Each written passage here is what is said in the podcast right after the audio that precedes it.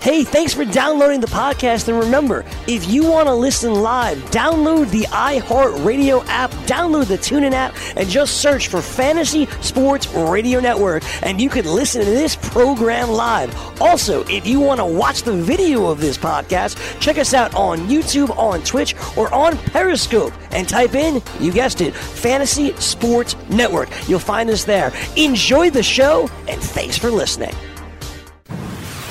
You're listening to the Fantasy Sports Radio Network. It's the best friends forever. Best friends forever. Fantasy best friends forever.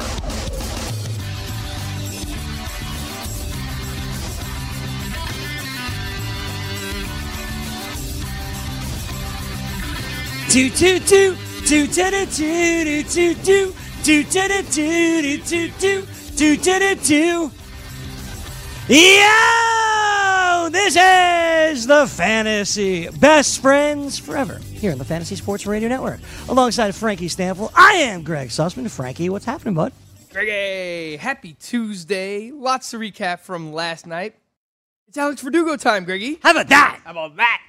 One show planned. Baseball first hour. Um, football second hour. Yes. We're going to recap some of the N F L draft, top skill position players that were, were drafted, Uh, what it means for fantasy football, redraft, dynasty, who fits in where, yada, yada, yada.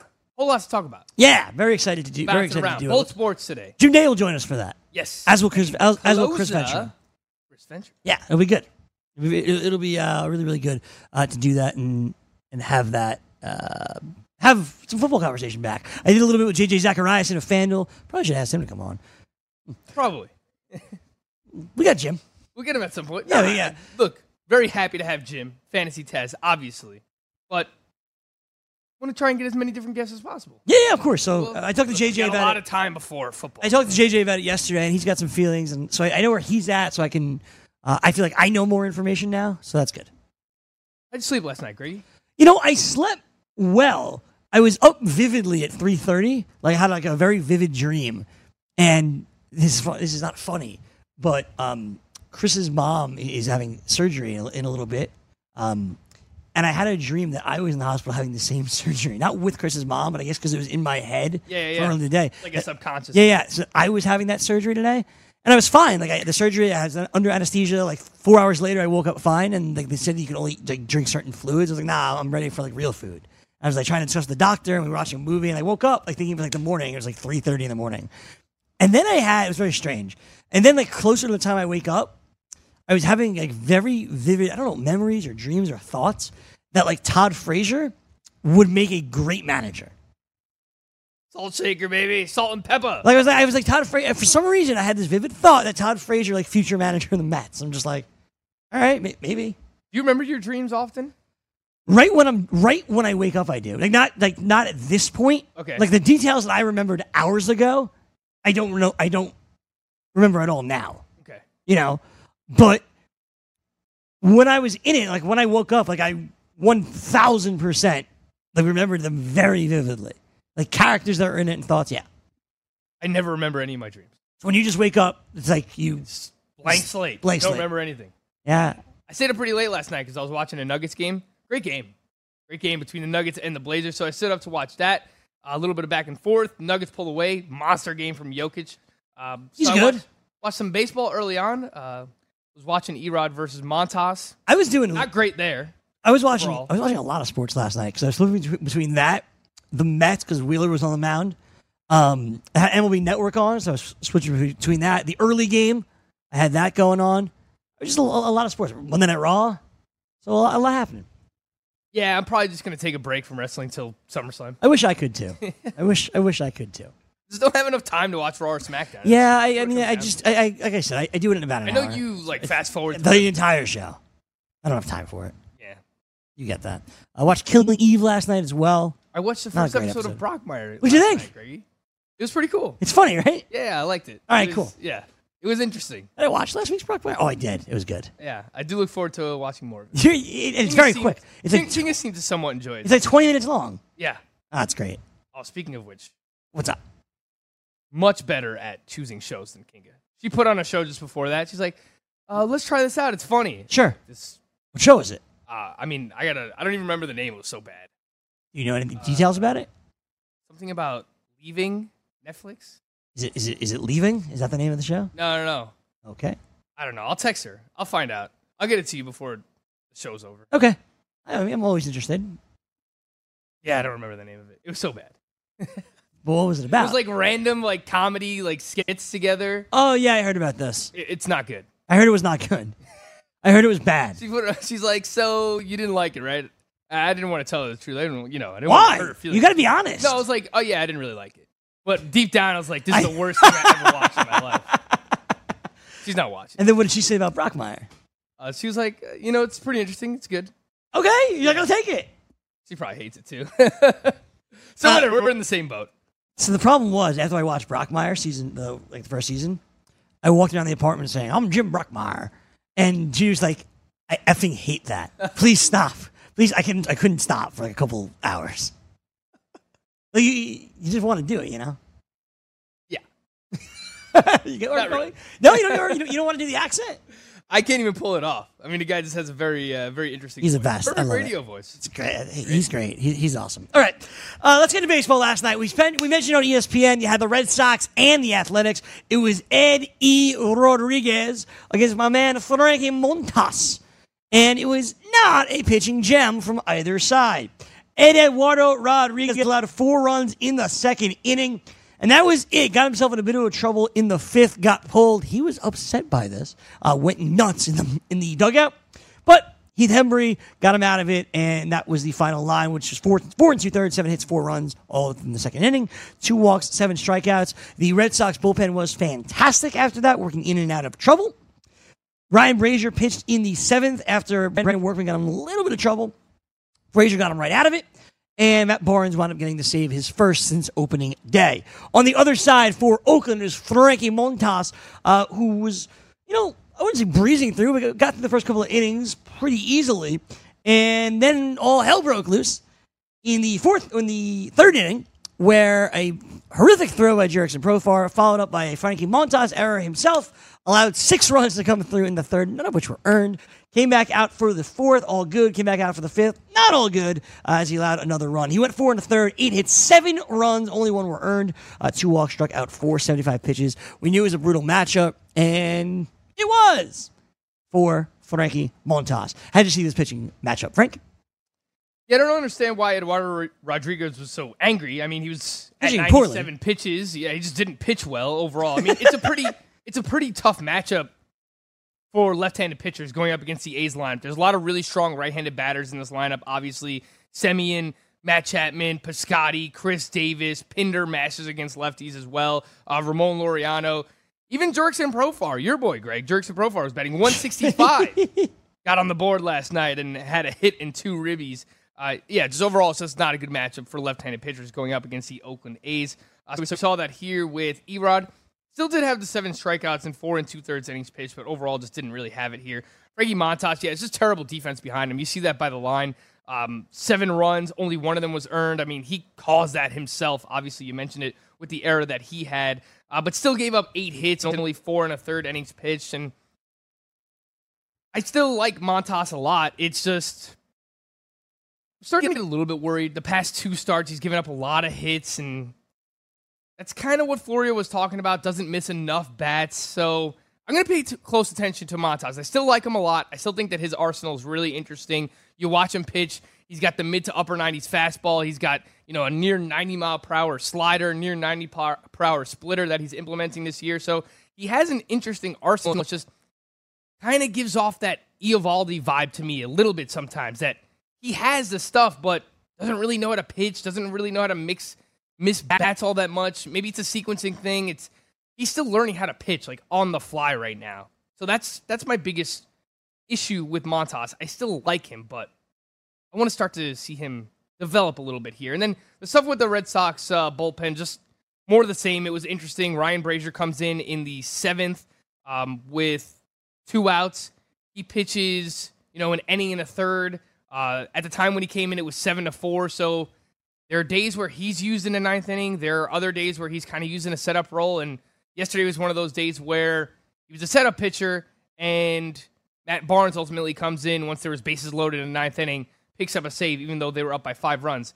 Uh, Greg, do you see any rhyme or reason to the Red Sox bullpen right now? It's kind of matchup-based, but they're both right-handed pitchers, so... Yeah, I don't... I think it's kind of just like a feel thing for Alex Cora and the Red Sox. Yeah, so I was actually trying to figure that out, and it just seemed like for whatever reason they trusted Barnes more in the middle innings, Brazier more at the end. I didn't know if it was because they trusted Barnes for like multiple innings or whatnot, and they just trusted Brazier for that one, that ninth inning. And last night, Brazier goes an inning and a third, so... I wish I knew. They're they're both right-handed, as you said. I don't think anybody knows. I I, I don't know. I, I, it's just a guessing game. It's kind of like it's a feel fifty for both. It's a feel for some way. What what are the differences in how they pitch, Frank? You know, do you happen to know that by any chance? Not really. Like only from what I've seen with the Red Sox facing the Yankees. Like when uh, Brazier came in to face Brett Gardner, like that was a big spot. Again, it's like there are times where he's been, and it wasn't even a good matchup because I think Gardner had like, albeit a small sample size, solid career numbers against him. He might have been like two for five or three for five, something like that. But Brazier comes in and gives up the grand slam to Gardner earlier on in the season. Uh, overall, I think Matt Barnes is the better pitcher. He has uh, a better ability to miss bats. He gets more swings and misses. He gets more strikeouts. And, and that's, that's one reason, yeah. He was like better mm-hmm. suited for the middle uh, innings, for, for like the high leverage situations. Right, right. But then last night he comes in. I guess technically it was a high leverage situation, right? So he comes in in the ninth inning with the Red Sox up nine to four. Right. He ends up picking up a save because the tying run is the next man up, yeah, on, on deck. deck. Uh-huh. Uh, so it's not really a traditional save, but he did come in in a big spot. It's just, again, there doesn't really seem to be any rhyme or reason to the way yeah. things are. Like, I'm looking at it now, the Red Sox numbers for the year. Ryan Brazier has been in for seven of the Red Sox save opportunities. He has six saves. Matt Barnes, for three save opportunities, he has one save. Yeah, and so, so he should have, he has two He has two saves, one on opening day and one last night. Yeah, but Matt Barnes has twenty-one strikeouts and eleven innings pitched. So I, it sounds Brazier like, has twelve strikeouts and thirteen. So it sounds like that to me, like Barnes is the fireman, but why wasn't he using that role last night? I don't get it. Yeah. yeah. That's yeah. That's why we're talking it out here, trying to figure it out. But I think overall, I didn't realize that Brazier had this many more saves than Barnes. I thought it was a little bit yeah, closer. No. But he does have six of the seven Red Sox saves this year, so, so it seems like it's more so in phase, in favor of Brazier. So let me put it this way. For like sixty forty or seventy thirty? Let me put it this way for our fantasy owners, right? If you count holds, both of these guys are owned, obviously. Yep. If you're just in a your standard, your twelve-team home league, right? In my league, for instance, both of them are owned by the same guy. Both of them are owned by the same guy because you're getting E R A and whip, kind of like we talked about, not necessarily Josh Hader, but some of the really good relievers. Ryan Presley comes to mind. Yep. And you're getting essentially Matt Barnes in that role, and you're getting the saves from Brazier. Or if they flip him for whatever reason, like we saw last night, he gets the save anyway. Would you recommend doing that, or would you just own Brazier? Like, what would you do in your standard twelve-team league? So if it's a twelve-team, let's say, roto or head-to-head categories where you just kind of start a bunch of pitchers, okay. I don't have a problem owning both of them. But, for example, in my head-to-head points league, my two home leagues, you just start two relievers. So I'm not going to own both of these okay. guys there. Okay. Like maybe I'll just own Brazier because he has six of their seven saves, and he seems more likely to get saves at this point. So I'm more likely to own him where I just have to start two relievers, head-to-head points league, whatever. Uh, but I think in your, your roto leagues where normally you just start nine pitchers, it doesn't matter, you know, they're starters or relievers. I think there you can own both of them. I think in a head-to-head categories league, especially in a holds league, you can own both of them. Um, so, you know, in two out of the three main formats, yes, you can own both. But in a head-to-head points league, or if you just start two relievers and that's all you have to start, I probably wouldn't own Matt Barnes unless holds is a category. Okay. Reasonably enough. Uh, let's get into the hitting from last night. I know you you hit on the Oakland side of things. Let me get to the Red Sox, where Michael Chavis once again came through. He was two for four. He had three ribbies, solidifying his spot in the lineup. I know we've talked about him a lot recently. Just wanted to be clear, like, once again, he gets the job done last night. How about this, though? He played first base, Greg. Which is what we kind of thought could happen. Mitch Moreland, a little cold right now. Yeah. So, look, look they're going to find ways to get his bat in the lineup, Greg. Also, um, and it also of note, with J D Martinez being the the D H, uh, Tsui Lin started at second, so it wasn't like the second base position wasn't eligible for him. I, I just think they wanted to get him some reps at first base to see where he could fit in the lineup when some of these other infielders come back for Boston. Yeah, I think it makes sense. And um, as I've said, I think as long as as long as he's hitting well and performing well, look, he's got the batting average up to two eighty-six now. Um, he gets two singles yesterday. One of them was a bloop, three ribbies. got an O P S over one thousand, albeit a small sample size. Michael Chavis is performing well. And, and how about Mookie Betts? We were just talking about him uh, a couple of weeks ago. Three hits last night. The batting average all the way up to two eighty-seven, Greg. Oh, no right. concern for Mookie Betts. No concern whatsoever. He, he came through. One name that when you go the Mookie Betts, I was looking up was Rafael Devers, because his name we haven't talked about at, at all here. Mm. So Rafael Devers uh, on the year, batting two ninety-six, the O B P sits at three eighty-nine. That's pretty good. What's not good is the zero home runs, seven ribbies, fifteen runs scored. That's good. He has four stolen bases in six attempts, so he's running a lot. What do you make of what we've seen thus far from Rafael Devers? Really interesting name.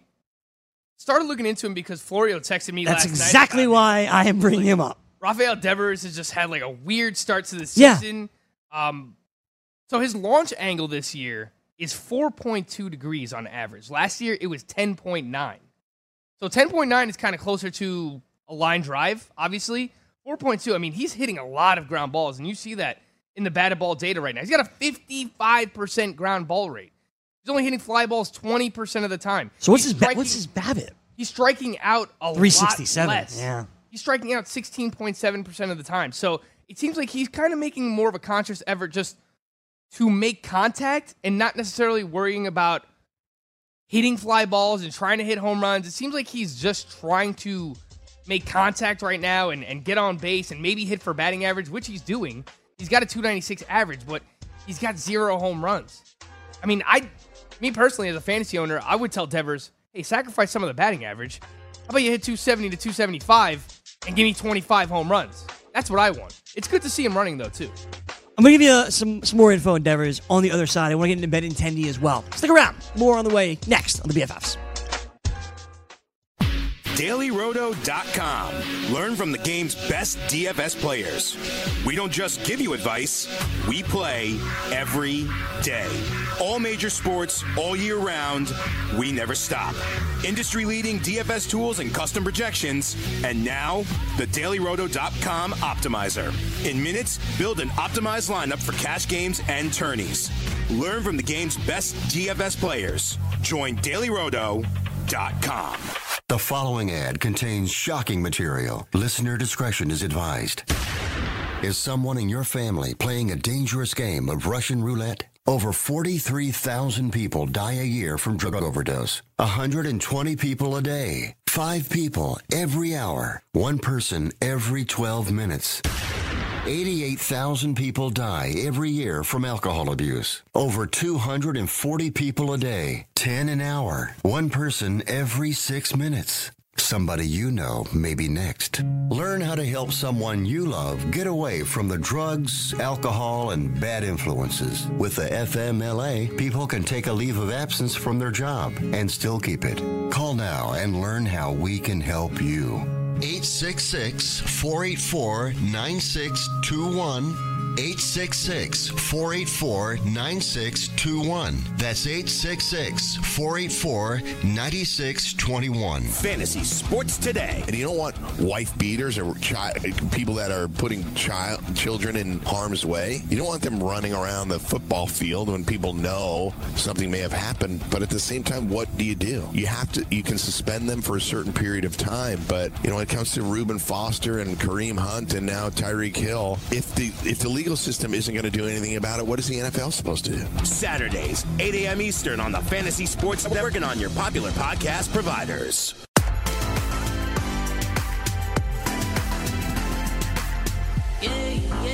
We do have some injuries we're going to get to uh, in a few moments when we wrap up the Devers and Benintendi conversation. Uh, so look forward to that. Certainly, A J. Pollock, Anthony Rendon uh, come to mind there. Robinson Cano uh, as well. But before we hit the break, we were talking about Rafael Devers and what to expect. And what I wanted to bring up, Frank, was in twenty seventeen, that year that he broke out, and we were super high on him going into last year, was I was kind of looking at the batted ball profile a bit, and he was a fifty percent ground ball guy back then. And that number, you know, went down a little bit last year, back up now this year. So even though the fly ball percentage was obviously higher than it is now, he's always been a strong ground ball guy. His hard hit rate back then, same as it is now. I don't know any of any indications that all of a sudden he's just going to start lifting the ball and get back to where we think he could be this twenty to twenty-five home run guy. I don't see any data that makes us think that's going to happen all of a sudden. In fact, what the only thing I see is that, all right, back in twenty seventeen, his BABIP was at three forty-two. This year it's at three sixty-seven. Last year, two eighty-one. I assume it's going to be somewhere closer to three hundred than it is three sixty-seven. I think these numbers across the board probably for him go down outside the on-base percentage where he seems to have a good eye. I think the number comes down a bit, Frank. I do like the fact that he's walking more this yes. year. It just seems like he's trying to mature this season in terms of cutting down the strikeouts. The swinging strike rate is down. He's walking more, so he's got a better recognition of pitches while he's at the plate. He's not chasing as many pitches outside the strike zone. The line drive rate is up nine percent. So he is hitting line drives, and he's hitting a lot of ground balls. But he overall, his fly ball rate is down eighteen percent from last year. So it just seems like he's making a conscious effort right now to make contact, and he's not trying to do too much, but he's not trying to lift the ball. He's just kind of taking what pitchers are giving to him. Yes, he's hitting more line drives. He's hitting more ground balls. It seems like he's naturally maturing as a hitter. You know what it kind of reminds me of a little bit, Greg? Chris Bryant, the past couple of years, who when he first came into the year, uh, into the league, he started hitting uh, a ton of fly balls. He would strike out a lot. Seems like he was kind of selling out for power. And over the past couple of seasons, he cut down the strikeout rate. He's starting to hit more line drives, starting to hit more for batting average, but the power is going down. Spoke about this a little bit yesterday regarding Chris Bryant and that the ground ball rate has been up. It, it reminds me a little bit of that regarding Devers here, but if this continues to go the way that it's going, I mean, what are we going to get, fifteen to twenty home runs out of him? Maybe that. I mean, He he could be one of these guys who, all right, he hits his home runs in bunches and whatever, they, they'll come, but, I mean, there's nothing right now in the batted ball data that, that says that that's going to happen. Like, it, it severely says that we underestimated his home run output for the season. Correct. We were probably expecting closer to twenty-five home runs. Correct. It's not going to happen. I mean, you look at the projections on FanGraphs from the rest of, like, Steamer has him for sixteen home runs the rest of the way. You didn't draft Rafael Devers for sixteen home runs. Derek Hardy, the bat projection, has him for twenty, but a two seventy-three batting average. So they just have to change in order to get there, though. Yeah, it's just it's been a really, just really odd start to the year because like there's some good. Again, there's pros: the line drive rate being up, the walk rate being up, the strikeout rate being down. But the cons are that kind of sacrificing any shot at power here. Another name, we a lot of infield fly balls too. It's just Devers is all over the place right now. I don't I don't feel great about him if I own him. Another name that we wanted to mention on the Red Sox is Andrew Benintendi. And I wanted to do that because it was a name that you were off very much in draft season. Not that you hated him, but you liked all the other guys going around him a heck of a lot more. Benintendi on the season, two seventy-six with the O B P at three fifty-four. He's got two homers, thirteen runs scored, thirteen R B Is, stolen a couple bases, uh, being caught once. When you look into the batted ball profile of Andrew Benintendi, what do you see, Frank? He actually is trying to hit a little bit more fly balls this year. He's been around, you know, thirty-five to thirty-eight percent throughout his career. Last year, he was at thirty-five percent. This year, he's up to forty-two. So he's lifted his fly ball rate by seven percent this season. Um, the hard hit rate is actually up. So overall, I don't think the batted ball data is bad. He's actually striking out a little bit more this year, which has put a bit of a damper on his batting average to start. He's at two seventy-six. He's got two home runs, two stolen bases. That's fine. The counting stats are okay, considering the slow start that the Red Sox lineup has gotten off to. thirteen runs, thirteen R B Is. But again, look at the projections the rest of the way. Steamer, fourteen home runs, thirteen stolen bases. That would make him a sixteen-homer, fifteen-stolen-base player for the season. That's just that's part of the reason why I didn't want right. Andrew Benintendi. Like I said, he's probably going to be close to a twenty-homer, twenty-stolen-base guy. The fact that he was leading off for the Red Sox, who expected probably one hundred runs scored, as of now, it looks like he would fall short of that. And look, the Red Sox lineup could get hot at the it's going to pick up blink at some of point. An eye, and you know he'll still probably give you eighty to ninety runs scored. But overall, Andrew Benintendi to me was just kind of a boring player, unless right. you were projecting him to do something that he hasn't done before. Like this was going to be his third full season in the majors. Did you expect a, a third-year breakout? If that was the case, then you probably took Andrew Benintendi at that two three turn, you know, end of round two, early round three. Me personally, you know, as you referenced, there were just other hitters going in that range. I would, you know, I would have taken Starling Marte over him if, you know, Freddie Freeman, Giancarlo Stanton, any of those guys were falling towards the end of the second round. You know, I, w- I was taking any of those players. I was just kind of a boring player for me, Greg. I didn't project him to take that next step. He still struggles against left-handed pitching. He has done so this year. He's hitting around two thirty against lefties. That's always been an issue for him. It seems like he's sat out a few games here and there against lefties already to start the year. Just not my guy. Okay. Andrew Benintendi, not my guy. Okay. The Dodgers yesterday started Alex Verdugo once again in center field. He did get pinch hit for late in the game, but Alex Verdugo started in center field, and that's because A J. Pollock's been placed on the disabled list, or the injured list, rather. And Alex Verdugo, we have kept saying he's worth picking up if he gets a chance. What do we do with Verdugo? It's a common conversation that we have had on this show thus far. Well, over the next ten days or so, it's the sore elbow for Pollock. Verdugo's going to get his opportunity to play every day. Verdugo last night was batting seventh in the Dodgers lineup, a Dodgers team that fell to San Francisco three to two. Alex Verdugo in the lineup every day. How interested are, in, are you in him, Frank? Yeah, he has to be a must-own player for now. Um, and hopefully these things kind of figure themselves out. We talk about Michael Chavis and all these other young players. The cream, the cream always rises to the top. And Alex Verdugo, right now, look, he's just been he's been crushing it this year. There's just there's no way around it. He is a pure hitter. You look at his minor league numbers. This is a guy that does not strike out. He's only striking out eleven point three percent of the time this season. He's batting three thirty-three. He's got four homers, sixteen R B Is in limited plate appearances. He has seventy-one plate appearances on the season, hitting the ball harder than usual. This is a guy who has also hit too many ground balls at times, Greg, so far in his brief major league career.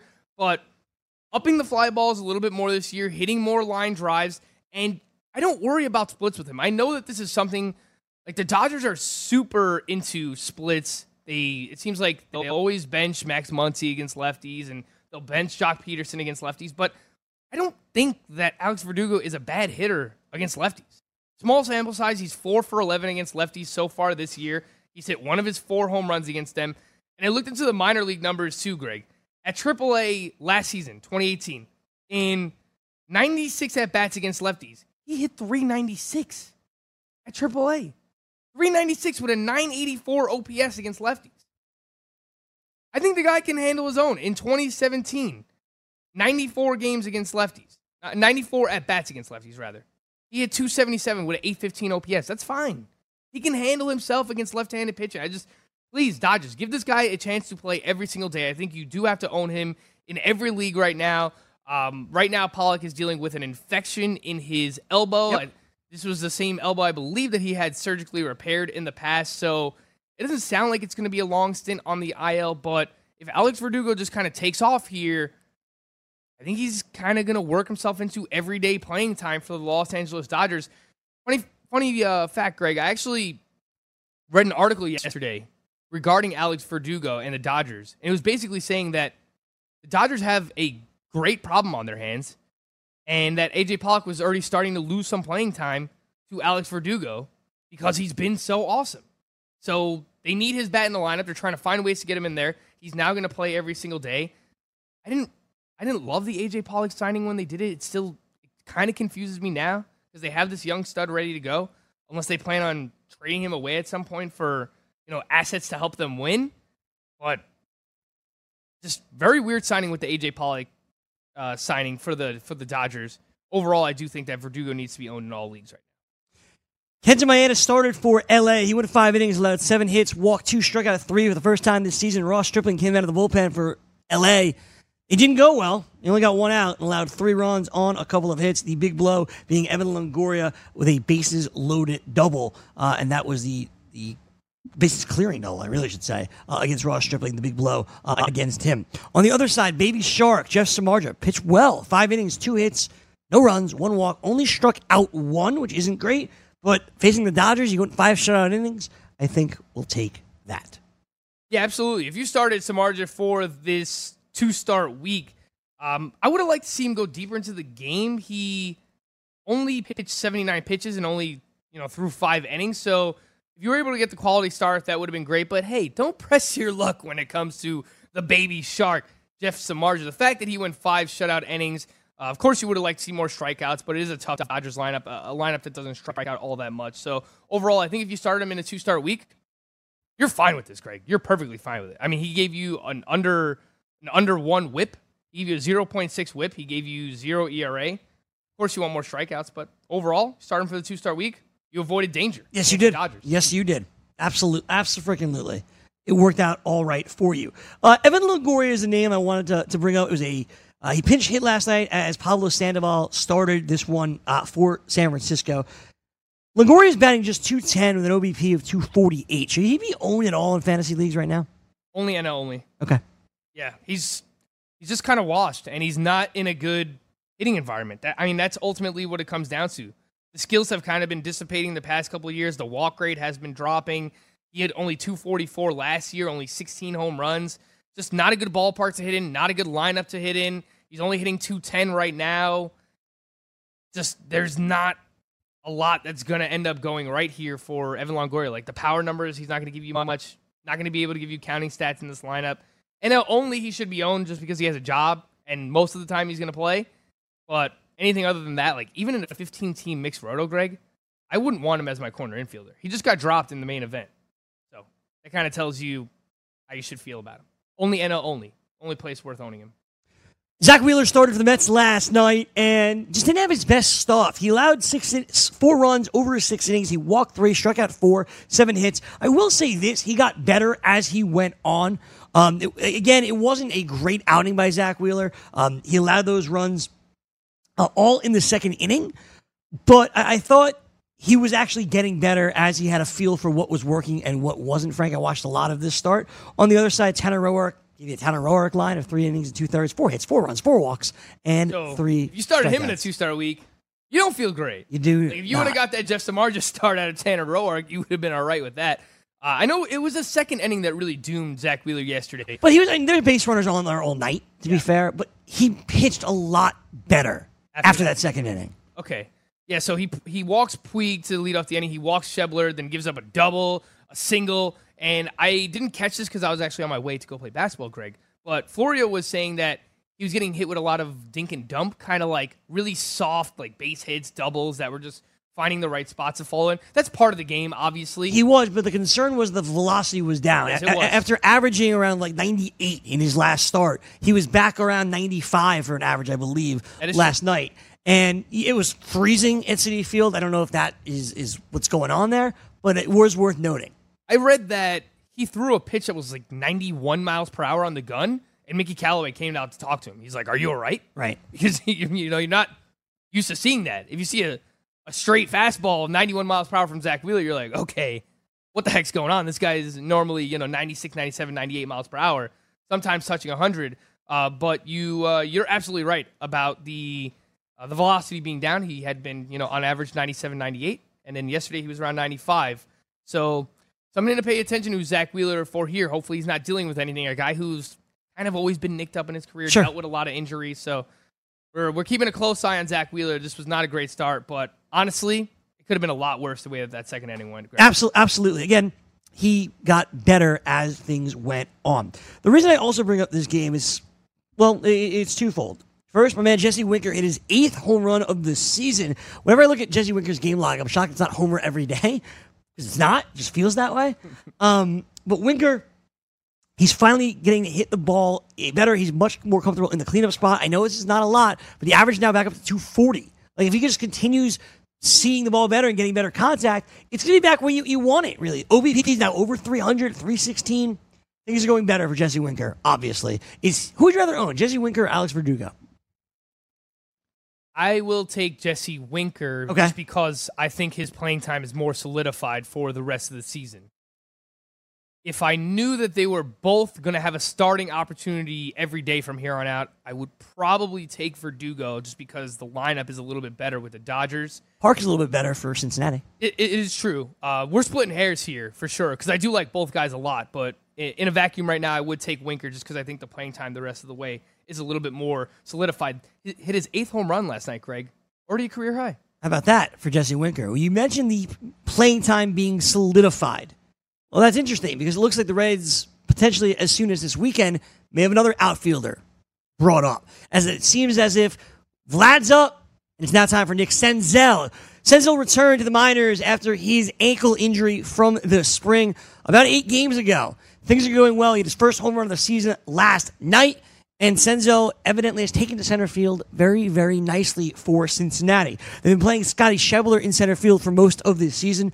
Scheffler's batting one thirty-five, the two seventy-three O B P, certainly doing nothing to hold down the job. Yasiel Puig's been bad, and Matt Kemp is hurt. The only outfielder performing, it's Winker.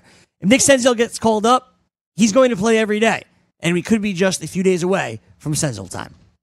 Absolutely, Greg. And Nick Senzel owned in forty-three percent of Yahoo leagues right now, so you might be out there in your league. If you're playing a ten-team league, maybe a shallower twelve-team league, just go out and check and make sure that Nick Senzel is owned. And if not, make sure to get him on your team. Uh, the hit tool is absolutely legit, Greg. That was really the, uh, the calling card for Nick Senzel the past couple of years. He's dealt with a lot of injuries, uh, but his hit tool is his number one tool. But he does have an interesting power-speed combination as well. Uh, just a few seasons ago in twenty seventeen, he had fourteen home runs with fourteen stolen bases and bat three twenty-one with a nine oh five O P S. So there is a lot to like about Senzel here. And just joining this lineup overall, uh, they get another shot in the arm. Yesterday I mentioned they, they lead off Jose Peraza, which ends up working out well. He goes two for five, hits an R B I double. So maybe this is a sign of things to come. Um, with they can uh, they can use him at the top of the order. They can use Um, Jose Peraza at the top of the lineup, and then and then Votto second, and and they still have Suarez, and they still have uh, Jesse Winker, and then Senzel's coming too. So this lineup's going to get better. It's a good ballpark to hit in. Once the weather starts to heat up a little bit, I think this Reds lineup will do so um, with the weather as well. So looking forward to Senzel joining there. Just make sure he's owning your league. When we come back, I want to ask Frank about a Mets player, kind of like we did with Benintendi and Devers, and that's Michael Conforto, because we haven't talked all that much about Conforto, so we'll talk about him. We'll also mention Jake Odorizzi and what he did against Houston, and if it's a sign of things to come. Stick around. More baseball chatter on the way right after this.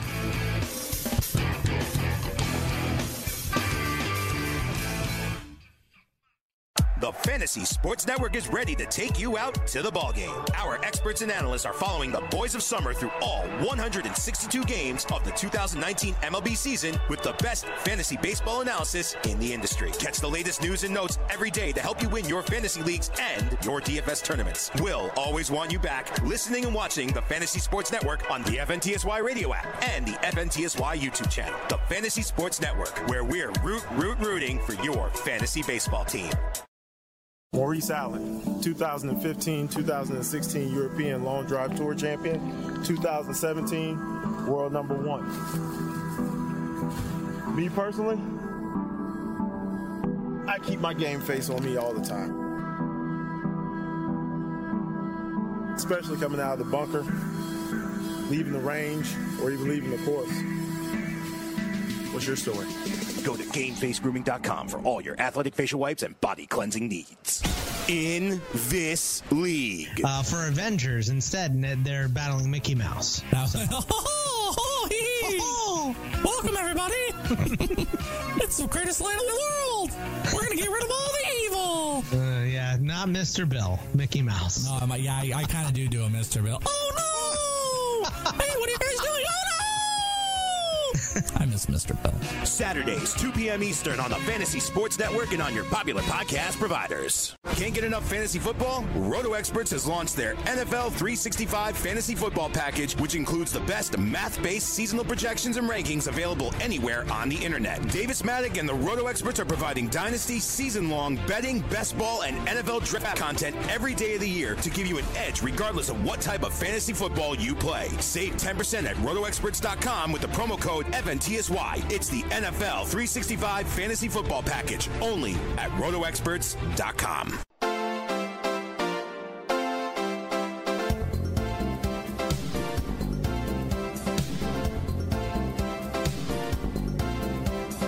Fantasy Best Friends Forever, Fantasy Sports Radio Network.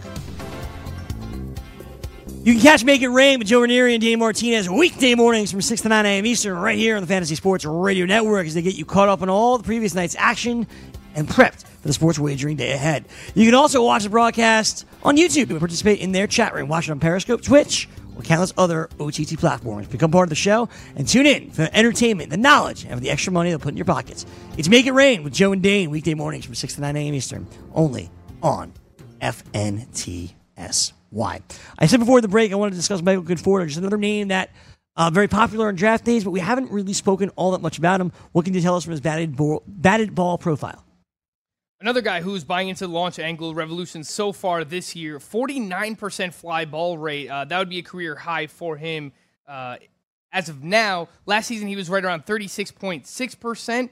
Um, the hard hit, the hard hit rate is not great. It's right around league average, thirty-five percent. But the fact that he's putting the ball in the air more, striking out less, walking a ton, seventeen point six percent walk rate. If you've got this guy in O B P or points league, I mean, you feel great about it right now. He's got a nine thirty-eight O P S. He's got twenty runs scored because the Mets lineup is a solid one, and the fact that he bats towards the top of it and he's walking as much as he is, and he's got six home runs, chipping in some stolen bases now too. Not really a part of uh, his game that we were expecting. He's already got two stolen bases.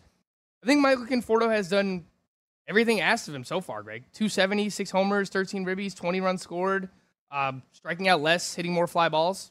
There's lots to like with Conforto. Yes, there is. Conforto actually doing what you had hoped he would uh, when you selected him on draft day. I mentioned Minnesota and Houston last night. It was a pitching battle between Justin Verlander, who went six innings, two hits, one run. The only run allowed was an Adrianza solo shot in the third, his first homer of the season. Uh, he struck out seven while walking two. Well, Jake Odorizzi, seven innings, four hits, one walk, seven strikeouts against that Astros lineup, Frank.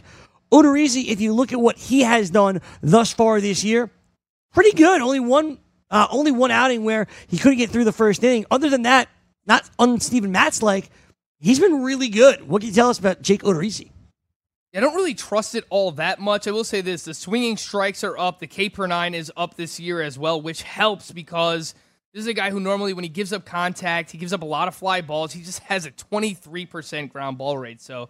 Uh, that's why you see his E R A is three point three four, but his xFIP is four point seven one, because if you normalize his home run to fly ball ratio to league average, which is around ten to eleven percent, then this is basically his his adjusted E R A based on a normalized home run to fly ball ratio. So a guy who gives up this many fly balls but hasn't given up this many home runs to start the year, he's been a little bit lucky. I like the fact that he's getting more swings and misses and getting more strikeouts, Greg, but overall...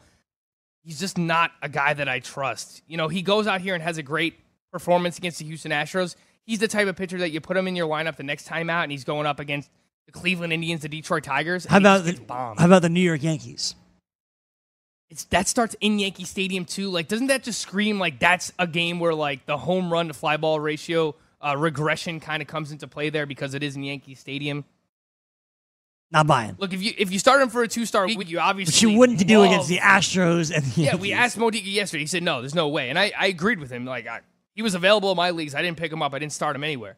If you started him yesterday for a two-star week and you got that start out of him, you feel phenomenal. You'll basically take whatever you get out of him in Yankee Stadium in his second start later this week, Greg. But overall, if I just play in a head-to-head daily league where I can pick him up and stream him, I would. He would not be one of my active targets going up against the Yankees. All right, even so, with that triple A lineup. So Jake Odorizzi, Frank Stample, not buying it at this moment.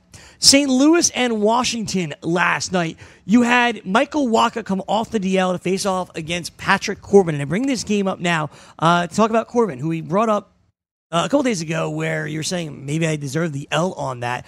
He went five innings, allowed six hits, six runs. He walked four. He struck out five. The fifth inning was where all the damage happened for Corbin, who was just cruising right along. Uh, he did not have it in that fifth inning. Yeah, the walks are really uncanny for him. I think that's kind of what did him in here. Uh, gives up a solo home run to Harrison Bader. I mean, it's a really tough Saint Louis Cardinals lineup, and kind of similar to what I said about E-Rod going up against the Oakland A's earlier on. This is a really tough lineup for left-handed pitchers because you have Goldschmidt, who's a righty. You got DeYoung, who's a righty. You got Ozuna, a righty. Jose Martinez, who, by the way, Greg, Uh, good call with Martinez, continuing to get it done. Two yeah. for four yesterday with yeah. another R B I. Yadier Molina's a righty. They they take Colton Wong out of the lineup. They put in uh, Jed Jerko, who's a righty. They have Harrison Bader. So this is a really, really tough lineup for left-handed pitchers to navigate here. And I think, you know, once he starts walking four guys, Greg, in a start, I mean, that's that's basically what's going to do Patrick Corbin in. I, I believe he also walked in a run at some point. He had bases loaded yep. and walked someone in. Um, but this is a guy who, last year he was two point one six walks per nine. This year he's two point three nine walks per nine. So normally has pretty good command, doesn't walk all that many. So to see him walk four guys, I think last night was just one of those nights where he just didn't have it against a really strong Cardinals lineup. Michael Wacha walked three guys in his five innings of work. He allowed four hits, three runs. He struck out five.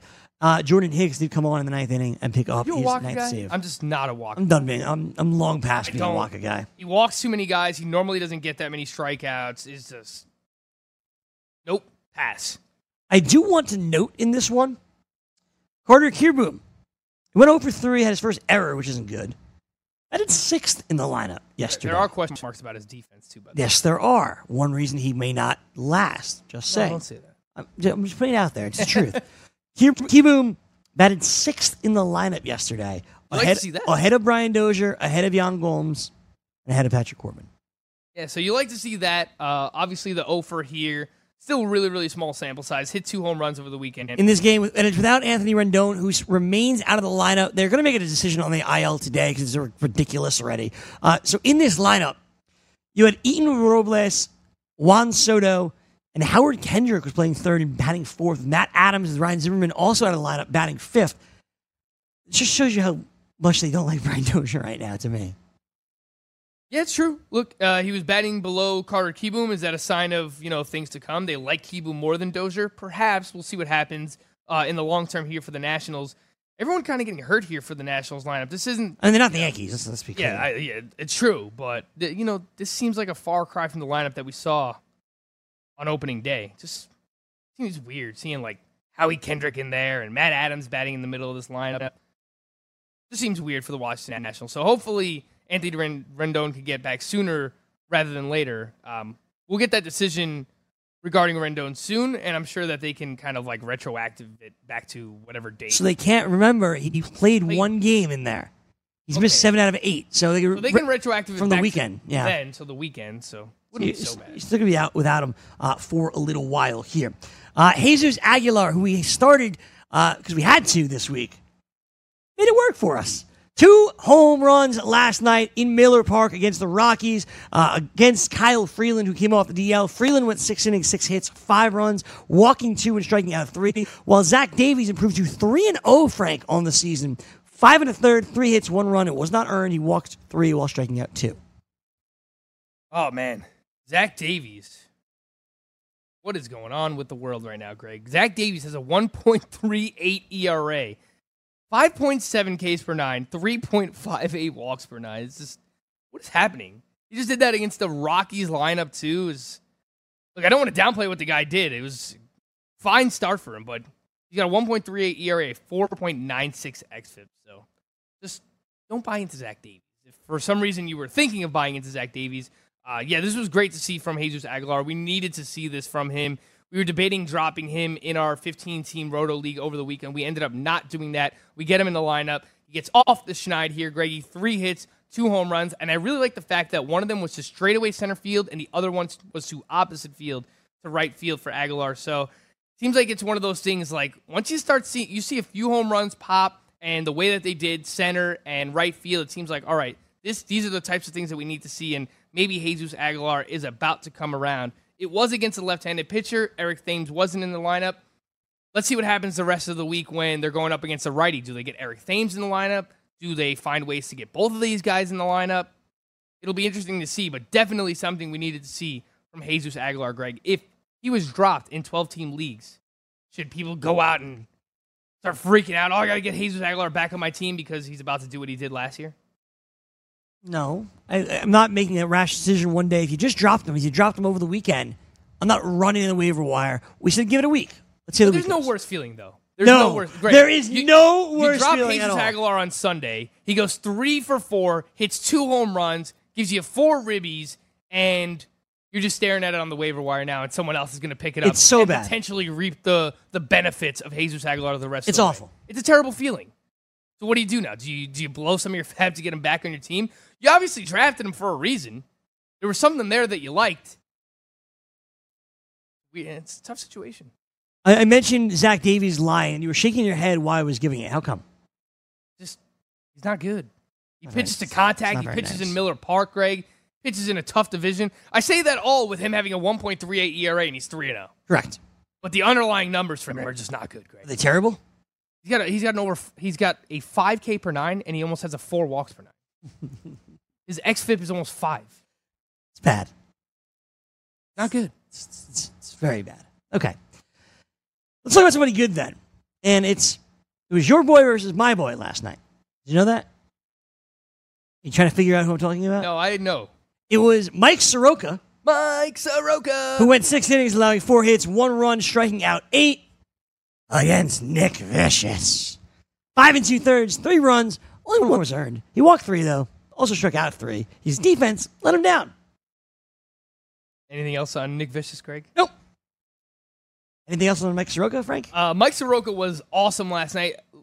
He just, every start continues to impress me. I mean, his arsenal is really good. Like his, it seems like all of his pitches have movement. Like his slider is legit. Eight strikeouts last night. Uh, I was a little surprised that it was either last start or the start before this. They let him go over one hundred innings, almost one hundred ten, one hundred innings, one hundred pitches, like one hundred ten pitches. And then last night he gets through six with only eighty-one pitches. Would have been nice to see him go seven, but I guess you know if they stretched him out a little bit too far last time, they didn't want to push their limits. Uh, and ultimately, me too. I don't want to get too greedy when it comes to Soroka because this is a guy who has had shoulder issues, but it was an awesome start last night. Only one walk, eight strikeouts. Uh, the whip well below one there. He's just getting it done. And, and I would recommend streaming pitchers against the, the Padres lineup right now. They just, yeah, they're very they cold. Lost. They're and very cold. I know um, one of these days I would like to do some, like an all-encompassing hitters to buy and pitchers to buy. Well, and t- I think one of them is Manny Machado. Right well, now. Tomorrow we're going to look at some of the underlying statistics for the month of April because you know how I like to kind of sum it all up. Mm-hmm. April and March are done. So we're going to take a look back at the month of April and see certain numbers and who to buy and who to sell, not to, who we should believe in, who we should not believe in. We're going to do that on tomorrow's show uh, for two hours. Let's do it. All right, cool. Um, I do want to note Ozzy Albies hit his sixth homer of the year last night, leading off again for the Bravos. Uh, two ninety-nine average, three fifty-nine O B P. So Chris Venture's feeling good. But shout out to Venture, by the way. He loved Ozzy Albies and Tim, and Tim Anderson, Anderson, who we're going to get to next. Shout out to Venture, man. Josh Tomlin pitched the seventh and eighth inning yesterday. And then in the ninth, without A J. Minter available, without Luke Jackson available, they started out with Jerry Blevins, who struck out the lefty.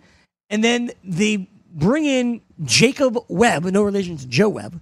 Uh, they bring in Jacob Webb, who struck out a batter on seven pitches, got another out, and picked up his first save ever. This team needs to sign Craig Kimbrell and be done with it. That's all I got. Yeah, the only thing that I see in their way right now, Greg, is that draft compensation. I think, you know, once we get past that, once we get past the M L B draft, I do believe that Craig Kimbrell will be signed. Uh, I wouldn't be su- wouldn't surprise me at all if he ends up with the Atlanta Braves. Uh, but it seems like this is kind of like the next issue in a long line of issues when it comes to M L B and Major League Baseball in general. The fact that people are not signing uh, Dallas Keuchel, who is a former Cy Young Award winner. And I know... I think forget that Keuchel's out there. Yeah, like, no one's signing Dallas Keuchel, no one's signing Craig Kimbrell, and we have, like, all these issues with, like, paying baseball players right now and draft compensation and, and you know, leaving players down who deserve to be playing because of service time. Like, there's a lot of issues going on in baseball overall. Uh, but this guy, Jacob Webb, just looked into him. He has twenty-three career saves in the minors, so he has been used as a reliever. He has some experience as a closer, um, at least saving games. I don't really expect much from him here. I think it's just because those guys had the night off, A J. Minter. Uh, but Minter has not been good. Luke Jackson has been pretty good. Um, so we'll see what comes of this. Could be another you know, three-headed situation here for the Atlanta Braves. We mentioned Tim Anderson before. Tim Anderson is... arguably the, the hottest player in baseball at this point. Another home run last night for Tim Anderson. He's sixth of the year. Um, he, he's just been on fire if you just look at what he has done uh, on the season. Self-proclaimed Jackie Robinson of baseball, huh, Greg? He's batting three seventy-five with six homers, eighteen ribbies. He has ten stolen bases already. Uh, Anderson has been on fire as the White Sox improved to five and three, just two games under five hundred now. Does he really have ten stolen bases? Yes, he does. Gosh. Wow. Two games under five hundred homers, now. eighteen ribbies, ten stolen bases. Yeah, it's unbelievable, man. And how about this? Man Bam picks up his second win. Five and two-thirds, five hits, two runs, three walks, six strikeouts, with Urban Santana being designated for assignment. Manny Banuelos staying in the rotation. I have to ask it, Frank. Are you interested in Manny Banuelos? Greggy. Yes? You're late to this one. I picked him up in a league. My man! I picked him up in the Great Fantasy Baseball Invitational and started him last night. No way. My pitch, Greg, I had Homer Bailey on that team. Oh, well, that's your own fault. I needed to pick up a two-star pitcher. And I was like, all right, Manny Banuelos. Owned in my league? That's insane, dude. What? I look, Manny Banuelos should not is not a must-own player by any means. I picked him up because he had a two-star week, maybe in fifteen-team mix. Little bit of interest there. I mean, this is a journeyman. He did have prospect pedigree with the Yankees back in the day. Still just twenty-eight.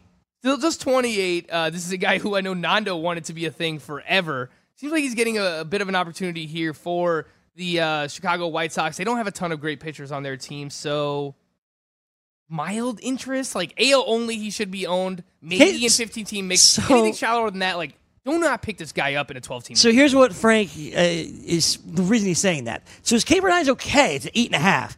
Uh, the walks per nine, not as okay, at around five, four point nine five this season. A lot of that has been out of relief. As a bullpen, yeah. His F I P and X F I P are both over four. Not like terribly over four, but over four. All right.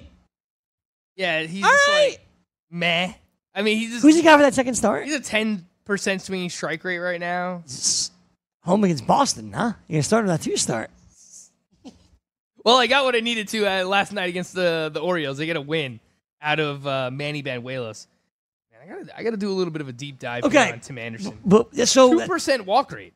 That's standard Tim Anderson. So that was my question, right, with Tim Anderson. Yeah, twenty-nine percent hard hit rate. What are you selling Tim Anderson for? What are you buying Tim Anderson for? How real is Tim Anderson? Man. This is a guy, in all fairness, he has a twenty-nine percent hard hit rate. He has a thirty percent hard hit rate for his career, so he's been able to put up good numbers even without the best batted ball data. He's not going to maintain a three seventy-five batting average. Uh, this is probably one of the guys over the next couple of days that we'll talk about, Greg. Like, what do you, what do you try do? and sell him? Do you just keep him? I think I would just reap the rewards for now. Football next with Jim and Chris.